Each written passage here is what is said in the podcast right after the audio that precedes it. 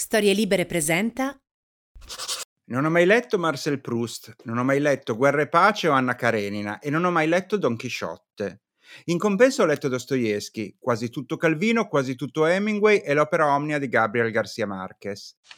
Perché vi racconto tutto questo? Perché come ogni lettore soffro della sindrome dei libri mancati, perché sono consapevole ogni volta che leggo un libro che in un modo o nell'altro sto togliendo tempo e spazio a migliaia di altri libri e che ogni scelta comporta un'esclusione, possibilmente di opere più importanti, di opere fondamentali. Ma la verità è che per quanto mi piaccia leggere, non potrò mai leggere tutto. Quando prendo in mano un libro di 500, 600, 800 pagine, una voce dentro di me mi ricorda costantemente che nel tempo che impiego a finire quel volume avrei potuto leggerne altri 3 o 4 al suo posto. È una sorta di economia della lettura, con la quale credo tutti facciamo i conti. Ogni anno vengono pubblicati migliaia, anzi milioni di libri. È come il bambino che cerca di svuotare l'oceano con il suo secchiello, così noi non riusciremo mai a vincere la sfida impossibile di leggere tutti i libri che vorremmo leggere. Senza contare che a volte abbiamo la tentazione e il piacere di rileggere, di tornare sui libri che abbiamo amato e leggerli di nuovo. Un'altra attività che toglie tempo ai libri nuovi che ci aspettano. Eppure, per quanto sia consapevole dei classici che non ho mai letto e che probabilmente non leggerò mai, così come dei libri importanti e pluripremiati che lascio sugli scaffali magari preferendoli degli autori minori dei libri di nicchia, da tempo ho smesso di avere sensi di colpa. Non ho letto Proust né Anna Karenina, me ne faccio una ragione. E se qualcuno viene a dirmi che no, che è una vergogna, che non posso aver saltato certe letture, io lo ignoro, perché so che solo uno stolto può fare la classifica di ciò che si deve o non si deve leggere e pensare di aver ragione. In un breve saggio del 1997 dedicato proprio al tema dei libri che non abbiamo mai letto, Umberto Eco scriveva Si rassicurino i lettori. Si può essere colti sia avendo letto dieci libri che dieci volte lo stesso libro. Dovrebbero preoccuparsi solo coloro che di libri non ne leggono mai, ma proprio per questa ragione essi sono gli unici che non avranno mai preoccupazioni di questo genere. E quindi, sgombrato il campo dei sensi di colpa, adesso possiamo cominciare. Sono lo scrittore Matteo Bibianchi e questo è Copertina, un podcast dove si spacciano consigli di lettura.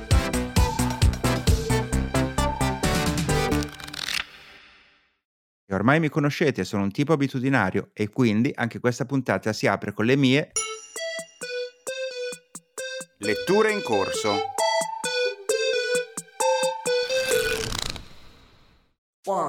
Mi ha molto sorpreso l'esordio di Gianmarco Perale, autore milanese di 32 anni che ha appena pubblicato il suo primo romanzo per Rizzoli dal titolo Le cose di Benny. Il libro si apre con una breve scena angosciante. Drago, il protagonista, è in ospedale al capezzale di Benny, una sua amica che ha tentato il suicidio cospargendosi di benzina e dandosi fuoco. Il romanzo prende poi avvio qualche mese prima di questo incidente e veniamo così a capire che Drago e Benny sono due studenti universitari, sono migliori amici sin da quando erano bambini e hanno un rapporto quasi simbiotico, tanto è vero che per Benny è normale fermarsi a mangiare e a dormire a casa di Drago, così come per lui lo è andare a casa di Benny che vive ancora con i suoi genitori.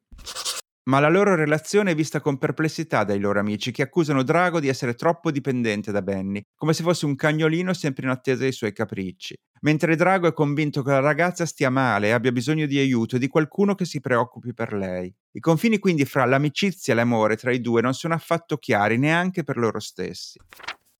La caratteristica principale del romanzo è che non esistono descrizioni di Drago, di Benny, dei loro amici, delle loro case e dei posti che frequentano, tranne che per brevissimi accenni. Il lettore segue lo sviluppo della vicenda solo attraverso i dialoghi e talvolta degli occasionali scambi di messaggi sms. Questa scelta narrativa fa sì che il romanzo sia estremamente fluido, al punto che io l'ho letto per intero in un solo pomeriggio. E malgrado le tematiche complicate e sensibili che affronta, è decisamente uno dei libri più scorrevoli in cui io mi sia mai imbattuto.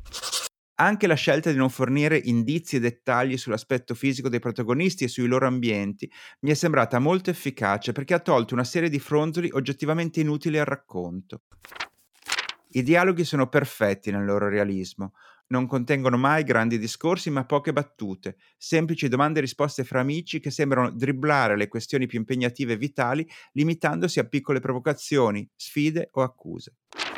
È tutto estremamente credibile. Ho anche molto apprezzato il fatto che l'autore non cerchi in nessun modo di riprodurre uno slang giovanile inserendo volgarità o espressioni tipiche che spesso risultano del tutto innaturali o posticce. No, qui sembra quasi di spiare i veri dialoghi di un gruppo di amici, ascoltati in segreto. Un romanzo nel quale il non detto conta quasi quanto ciò che è stato detto e che è in grado di raccontare in modo molto originale la fluidità e i confini incerti dei rapporti sentimentali che vivono oggi le nuove generazioni. Un esordio davvero notevole.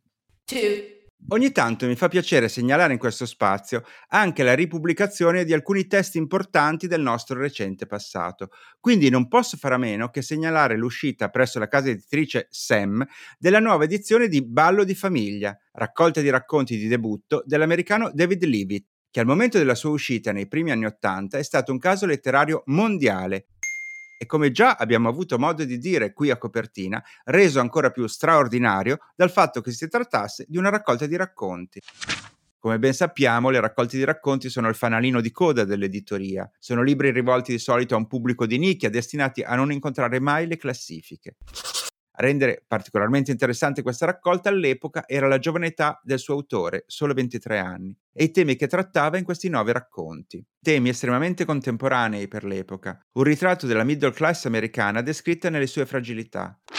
In questo libro i protagonisti hanno a che fare con figli adolescenti che fanno coming out rivelando la propria omosessualità, madri malate di cancro, coppie separate che cercano di trovare un nuovo equilibrio attraverso famiglie allargate. La nuova edizione mandata in libreria da Sam si avvale di un breve racconto inedito in più, di una nuova prefazione firmata dall'autore e soprattutto di una nuova traduzione curata da Fabio Cremonesi, che può finalmente correggere alcune ingenuità della traduzione originale uscita nel 1984, come le dark room dei locali gay, all'epoca tradotte come camere oscure. Mi è difficile immaginare cosa significhi leggere oggi per la prima volta un libro simile. Allora, per me, lettore praticamente coetaneo dell'autore, era stata un'esperienza quasi scioccante, perché raramente mi ero trovato fra le mani un libro che fosse in grado di rappresentare con tanta lucidità la realtà contemporanea. Ricordo due cose a proposito della lettura di Ballo di famiglia. La prima è che mi era piaciuto così tanto che giunto al termine del volume ho voluto ricominciarlo immediatamente, perché non riuscivo a sopportare l'idea che fosse finito. E ricordo anche un'altra cosa, che per diversi mesi, quando chiedevo a qualcuno quale fosse il suo racconto preferito in generale, in molti rispondevano Devota, ossia l'ultimo racconto proprio di questa raccolta. Nel corso degli anni Levitt ha continuato a pubblicare libri, a mio avviso con risultati altalenanti, ma credo che Ballo di famiglia resti una pietra miliare nella narrativa americana contemporanea e decisamente uno dei miei libri preferiti di sempre. E veniamo ora a un romanzo nei confronti dei quali non riesco neppure a fingere una parvenza di oggettività. Si tratta dell'ultimo libro pubblicato in Italia di Eve Babitz. Della figura di Eve Babitz ci eravamo già occupati in una delle prime puntate di questo podcast. Si tratta di un'autrice americana di Los Angeles che ha pubblicato diversi volumi negli anni 70 e nei primi anni 80, senza incontrare particolare successo e che solo in tempi recenti è stata riscoperta negli Stati Uniti, diventando finalmente il fenomeno di culto che meritava di essere già da allora. Personalmente impazzisco per la prosa di Babitz ha una tale capacità di intrattenere il lettore con le sue parole che per quanto mi riguarda potrebbe parlare di qualunque cosa. Bompiani, dopo aver pubblicato la sua autobiografia Slow Days and Fast Company e il romanzo Sex and Rage, prosegue la traduzione delle sue opere con quest'ultimo intitolato LA Woman e tradotto come gli altri mirabilmente da Tiziana Loporto. LA Woman prende il titolo da una canzone dei Doors e lo stesso Jim Morrison compare come personaggio del romanzo, poiché all'epoca ha avuto una relazione con l'autrice che la racconta proprio in queste pagine. Come anche nel caso del precedente Sex and Rage, anche in questo romanzo Eve Babbitt si nasconde dietro uno pseudonimo, quello di Sophie, giovane donna adolescente di Los Angeles che si prepara ad affrontare la vita adulta attraverso alcuni passaggi fondamentali, quali far l'amore per la prima volta, viaggiare, frequentare gente interessante e tentare la strada del cinema, poiché per chi vive nei pressi di Hollywood sembra quasi inevitabile prima come attrice e poi come sceneggiatrice, accostando a questa attività quelle ad illustratrice per copertine di album rock. Le sovrapposizioni fra la vita reale dell'autrice e la protagonista di questo libro sono così tante che non vale neanche la pena di preoccuparsi di trovare delle differenze. Ma al di là della storia che racconta, è come la racconta che vale più di ogni altra cosa. Ha un senso del ritmo e un'ironia imbattibili Leggere un suo libro è come stare al telefono con un'amica che parla a ruota libera della sua vita, raccontandoti gli aspetti anche più assurdi e imbarazzanti, ma inesorabilmente divertenti, con una brillantezza tale che tu potresti ascoltarla per ore. Mi basta leggervi alcuni piccoli estratti per darvene un chiarissimo esempio. Prendiamo l'attacco del romanzo. Una mattina d'estate, quando ero ancora vergine, anche se la mia verginità aveva i giorni contati, mi svegliai e decisi di non andare in New Jersey che a mio avviso è un incipit fenomenale, in due righe mi ha già agganciato e mi ha tirato dentro inesorabilmente. Ma il libro è pieno di frasi strepitose, come questa. Fare la prostituta mi sembrava un'idea di gran lunga più brillante che dovermi sposare sul serio e vendermi per sempre l'anima. Oppure quest'altra. Il motivo per cui uscivo tutte le sere e facevo in modo di andare a un mucchio di feste è perché è inutile essere di ispirazione se nessuno lo sa. O ancora questa. Se volete la mia opinione, morire di overdose a Parigi praticamente era l'unica cosa interessante da fare. Temo che se qualcuno dovesse chiedermi di cosa parla questo libro, la mia risposta potrebbe essere non lo so e non mi interessa, tanto lo adoro. Esco dalla lettura di ogni libro di Viv Babitz con l'impressione di avere centinaia di frasi che potrei tatuarmi sul braccio, il che, a modo suo, mi sembra uno dei complimenti migliori che potrei fare all'autrice. E dalla Los Angeles di Eve Babitz passiamo a tutt'altro scenario, con l'intervista di oggi per lo spazio Fidati di chi ne sa.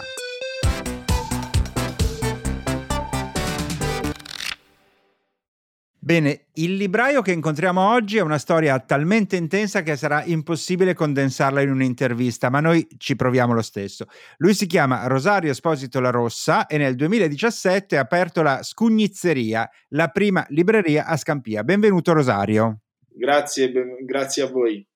Senti, partiamo subito da qui. La tua libreria è a Scampia, nel famigerato quartiere Le Vele, cioè nella zona nord di Napoli e in un quartiere appunto che in genere il pubblico conosce solo per le notizie di fatti di cronaca al telegiornale o per essere stato sfondo delle scene più cruente di Gomorra. Cosa ti ha portato a decidere di aprire un negozio di libri proprio qui? Allora, parto col dire che era un ex famigerato quartiere perché dieci anni fa era un quartiere dove, ahimè, si spacciava la droga in modo veramente incredibile. Oggi le cose sono cambiate notevolmente. Mi ha spinto a fare insomma questa libreria la morte di mio cugino Antonio Landieri, un ragazzo disabile di 25 anni ucciso per errore durante la faida di Scampia nel 2004. E io ero un giovane liceale quando tutto ciò è accaduto, ho deciso di non andarmene, di restare al mio quartiere e di provare a cambiare le cose attraverso la letteratura e ho creato un posto insieme a mia moglie e ai miei collaboratori che è esattamente tutto ciò che non avevo quando ero adolescente. Uno spazio dove incontrarsi, dove comprare i libri, uno spazio dove fare radio, dove fare corsi di recitazione, la casa degli scugnizi, dei ragazzi di strada. Quindi già, già, da questa risposta capiamo che il tuo discorso è molto ampio e, e, parlare con te non significa parlare semplicemente con un libraio, ma c'è un progetto dietro che oltre che un progetto diciamo culturale è anche un progetto umano, un progetto sociale. E allora vorrei sapere intanto che conseguenze ha avuto questa sua, tua scelta, cioè come è stata accolta nel quartiere la libreria e anche da un punto di vista commerciale come sono andati gli affari. Allora, dal punto di vista umano, insomma, strabene, prima del Covid oltre 80 ragazzi erano iscritti ai nostri corsi e frequentavano la libreria. Tenete conto che Scampia è un quartiere di 100.000 abitanti e non c'era una libreria. Per comprare un libro bisognava emigrare, fare 8 km, 10 fermate della metropolitana. Quindi c'era la necessità, in un quartiere dove ci sono più di 15.000 studenti, di creare un polo dove comprare libri è stato accolto molto bene questo spazio alla stampa, dalle stesse istituzioni che hanno fatto visita ai nostri spazi, ma soprattutto dai ragazzi che hanno fatto la differenza eh, visitandolo.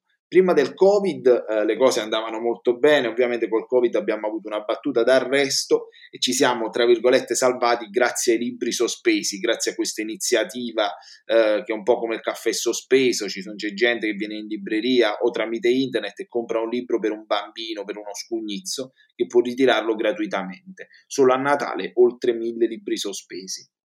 E il quartiere come ha accolto questa iniziativa? A parte i ragazzi appunto che vengono e che la frequentano, ma si è percepito il fatto che l'apertura della libreria nel quartiere ha cambiato un po' le cose? Allora, io, eh, i, i, quartieri vengono cambiati dalle persone sicuramente e nel nostro caso da una rete immensa di oltre 70 associazioni che ha occupato i voti lasciati dagli arresti eh, da parte dello Stato nei confronti della criminalità organizzata.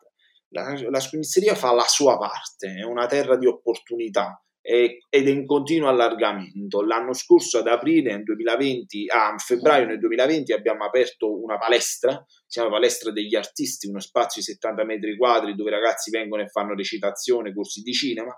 E poche settimane fa, due settimane fa, abbiamo acquistato sul tetto della scugnizzeria una casa di 150 metri quadri che sarà la sede del nostro ospedale dei libri, un luogo dove attraverso i caratteri mobili in piombo e legno di fine Ottocento si ripareranno storie ma soprattutto si darà una seconda chance ai volumi e ai ragazzi.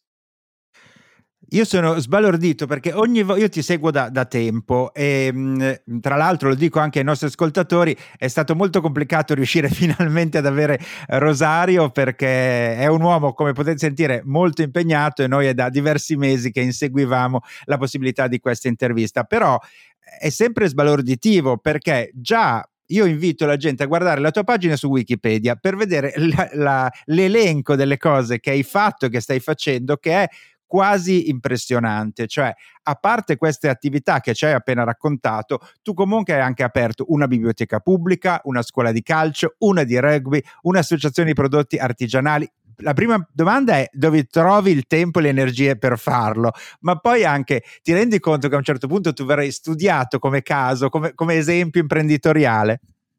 Eh, questo mi fa molto piacere, innanzitutto ti chiedo scusa per, per essere stata una primula rossa, eh, ma tutto ciò è possibile solo grazie a una bellissima squadra di ragazzi e ragazze che ormai quotidianamente, tutti i giorni, viene in questo quartiere e lavora attraverso i libri, il teatro eh, e la cultura. Tutto ciò si regge in piedi economicamente grazie alla nostra casa editrice Marotta e Cafiero Editori, è una scommessa lanciata dieci anni fa e ci dicevano che avremmo chiuso dopo qualche settimana e oggi siamo qui dopo dieci anni, abbiamo pubblicato 120 libri, abbiamo pubblicato Osvaldo Soriano, Antonio Scarmeta, il premio Nobel Gunter Grass e il 4 maggio pubblicheremo Stephen King appunto, tra le altre cose, uno degli aspetti fondamentali di cui ti occupi è essere direttore editoriale di due case editrici. Una l'hai citata tu, che era Marotta Cafiero, e anche Coppola Editore, vero?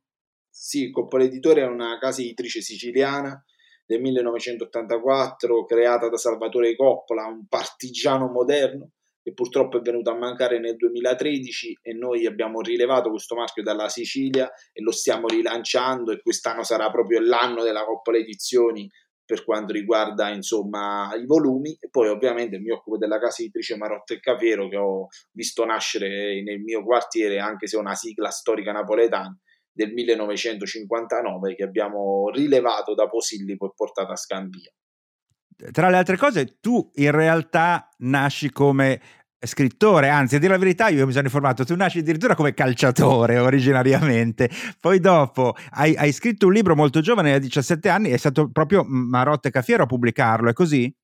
Sì, io diciamo ho due vite, una vita prima della morte di mio cugino e una dopo la sua morte. Prima volevo giocare a calcio e fare il calciatore, e giocavo nel Napoli quando mio cugino è stato ucciso, quindi il mio sogno andava avanti, mi piaceva tantissimo e poi ho preso sulle spalle questa storia tremenda e ho tentato di far sì che mio cugino venisse riconosciuto come una vittima innocente di Camorra. Se devo dirti la verità, prima della morte di Antonio, dei libri, di tutto quello che faccio ora, non me ne poteva fregare di meno. Però ora penso che tutte queste attività hanno allargato la mia vita ho sempre amato scrivere, continuo a farlo da circa due anni. Pubblico libri con Enaudi Ragazzi, che reputo una casa editrice meravigliosa, con eh, straordinari eh, personaggi come Orietta Fatucci e sono molto contento di questo. Quindi si può dire che la tua storia è interessante perché ehm, mischia una serie di, di, esperienze, che sono esperienze umane, che sono esperienze anche di dolore, ma sono anche eh, la prova, insomma, che attraverso la cultura, nei suoi aspetti più vari, perché tu appunto eh, hai citato le varie esperienze che portate avanti tu, tua moglie e, e, le altre persone dell'associazione che vanno dal teatro allo sport, alla produzione di libri, alla traduzione e, e così via. Quindi eh, la possibilità di cambiare le cose in maniera anche radicale attraverso la cultura e portarla in un modo o nell'altro proprio a, a, alla gente direttamente, insomma, alla gente, coinvolgerla in modo diretto è, è possibile. Cioè, tu sei la prova vivente che tutto ciò può avvenire. Guarda, io credo molto nel potere degli esempi. Eh, non avevo degli esempi molto positivi quando ero un ragazzo, ma ho provato a essere un esempio positivo. Eh, spero di esserci riuscito, spero insomma di poter dimostrare ai ragazzini del territorio che uno come me, nato e cresciuto a Scampia, figlio di operai, quindi che non parte da posizioni economiche vantaggiose, eh, è riuscito a creare quello che io e mia moglie abbiamo fatto, insomma. E questo è il nostro obiettivo. Noi non crediamo nella fortuna, crediamo in una frase di, te, di Seneca che dice: La fortuna non esiste, esiste il talento che incontra l'opportunità.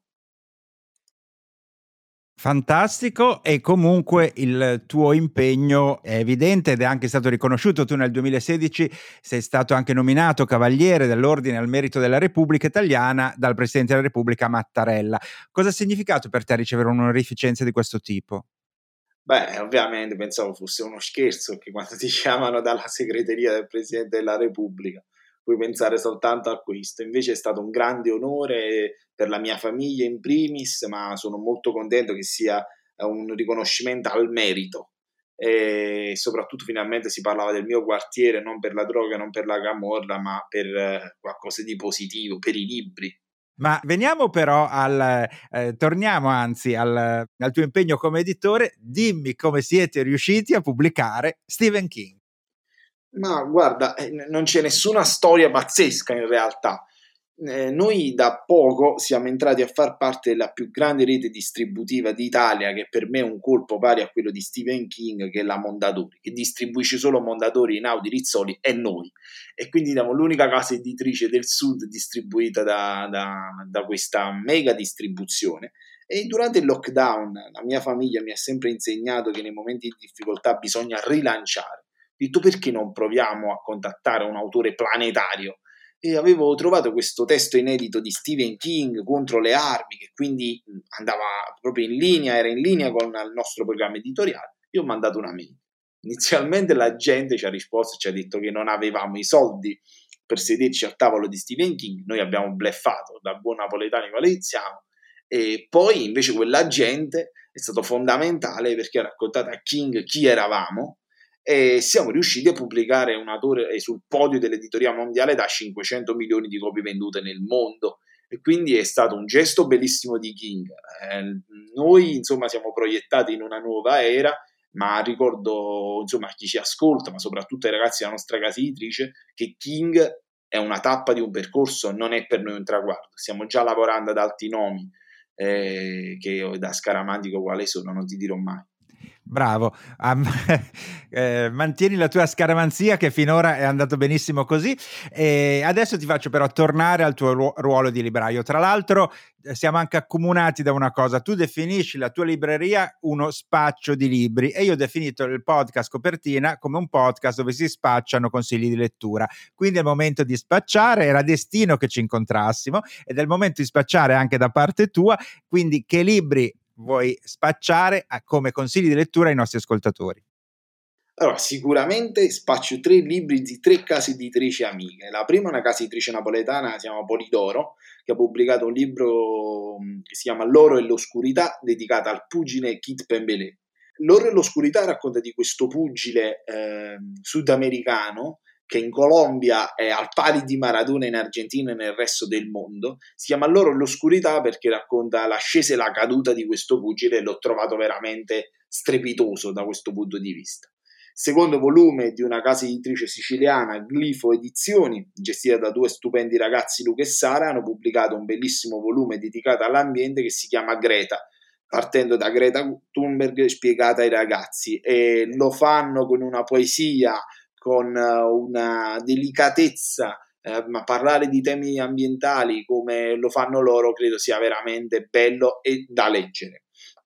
E infine Edizioni Primavera, una casa editrice campana avellinese che si occupa sempre di libri per l'infanzia e ha pubblicato un libro dedicato a Fellini e a Marcod e, e questo volume è una graphic novel su Fellini veramente da collezione. No, io sono poi sempre molto contento quando i librai mi consigliano eh, dei piccoli editori perché mi piace anche che al, al di là appunto di, di, di, dei consigli standard possano emergere anche queste realtà che a volte sono appunto le più anche creative che abbiamo nel nostro paese. Senti, io ti ringrazio davvero, ti rinnovo i complimenti, però ti chiedo un'ultima cosa. Se qualcuno all'ascolto volesse darti una mano, sostenere i vostri vari progetti, come può farlo? Può farlo collegandosi al sito eh, della nostra eh, casa editrice marottecafiero.it e donando un libro sospeso ai ragazzini della scugnizzeria, che è la cosa più bella che potete fare. Sono contento che finalmente dopo vari mesi siamo riusciti a concretizzare questo incontro e credimi, valeva la pena aspettare. Grazie e in bocca al lupo, Rosario. A presto, viva il lupo. E intanto noi siamo arrivati a quello che ormai è un altro punto fisso di questo podcast, il momento dedicato al mondo della traduzione. Altre voci, altre stanze.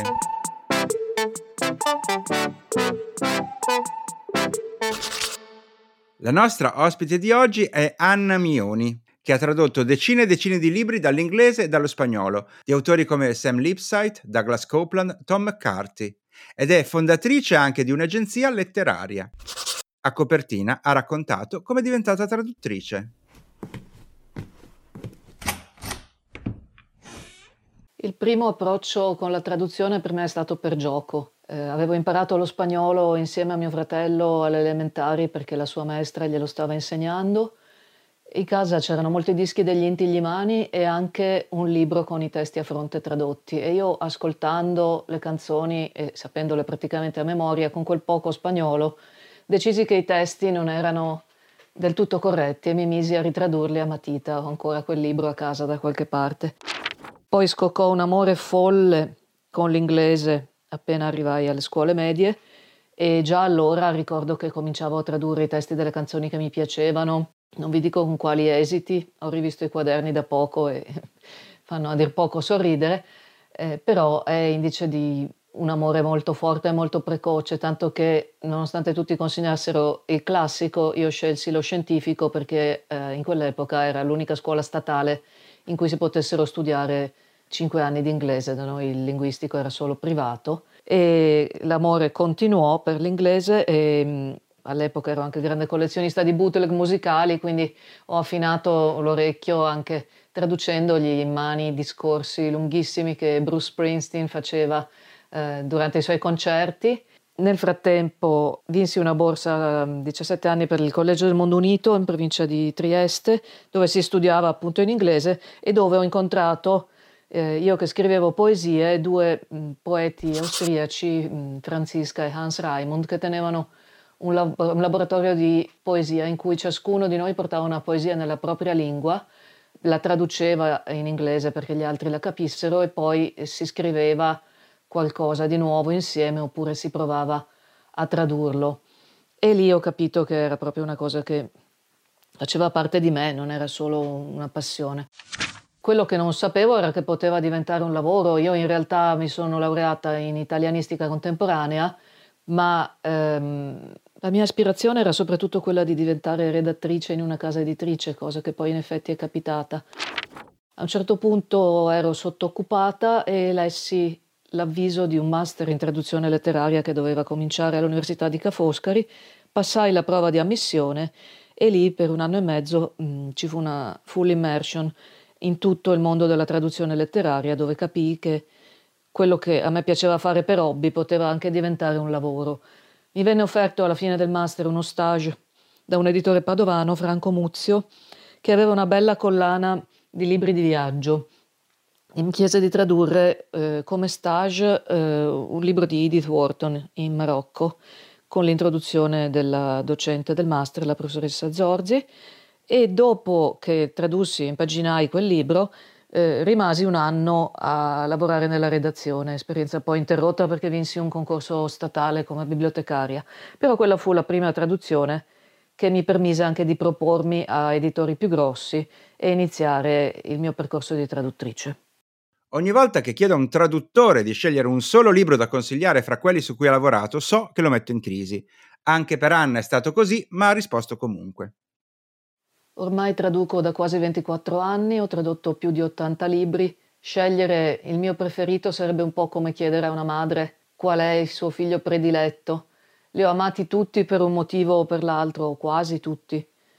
Vorrei però ricordare un libro che secondo me è molto importante e ha ricevuto meno attenzioni di quello che meritava.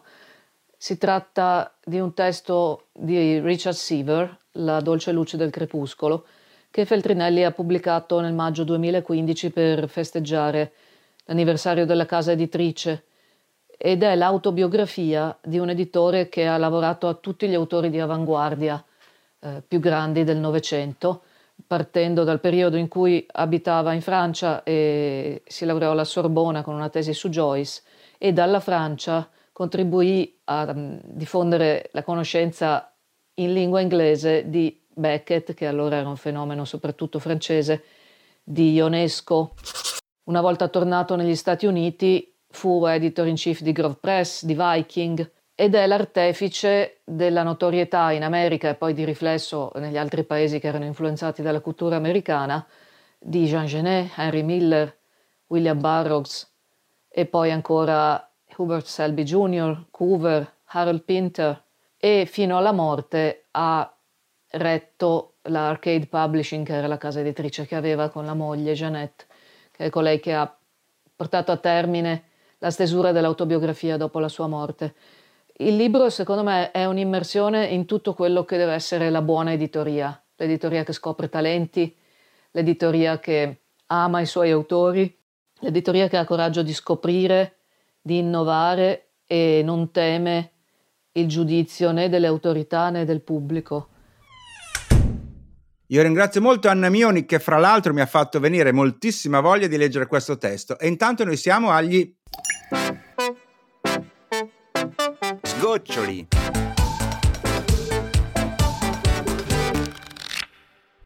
Lo scrittore ospite di oggi è anche un musicista e un conduttore radiofonico e viene da Bologna. Sto parlando di Gianluca Morozzi, già autore di oltre 40 libri, fra i quali il bestseller Blackout, dal quale è stato tratto un film negli Stati Uniti, e il romanzo più recente, Prisma, appena pubblicato da Tea. Ecco il suo consiglio per gli ascoltatori di questo podcast.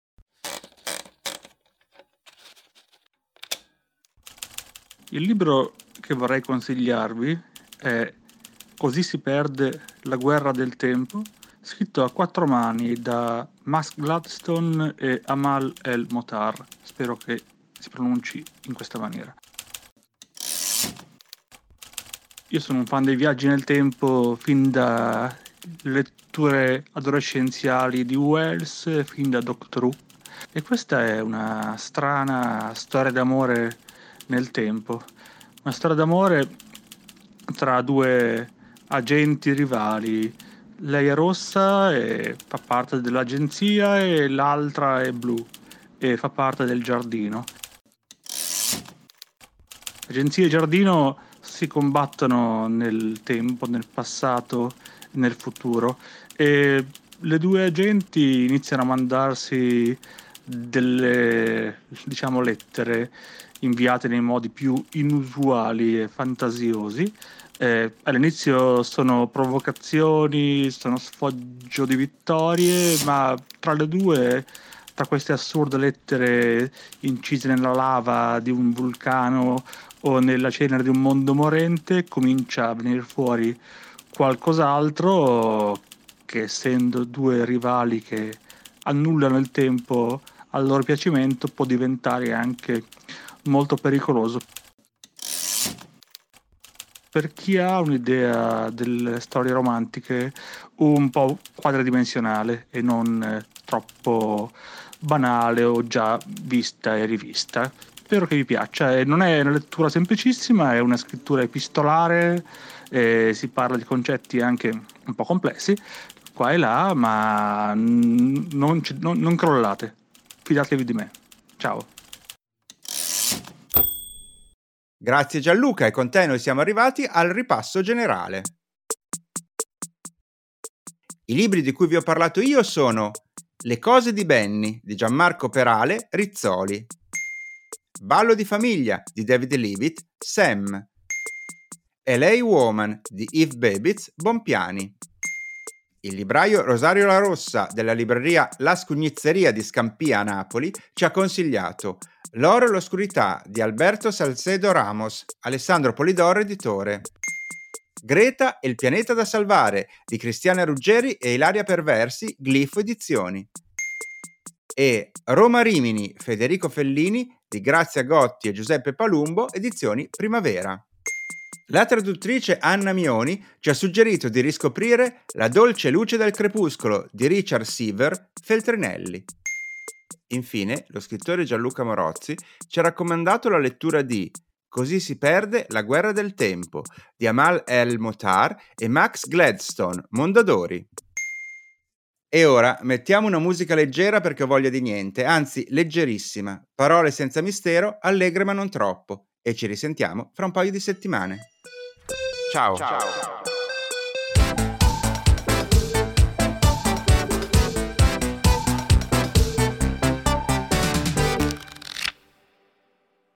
Una produzione storielibere.fm di Gianandrea Cerone e Rossana De Michele. Coordinamento editoriale Guido Guenci.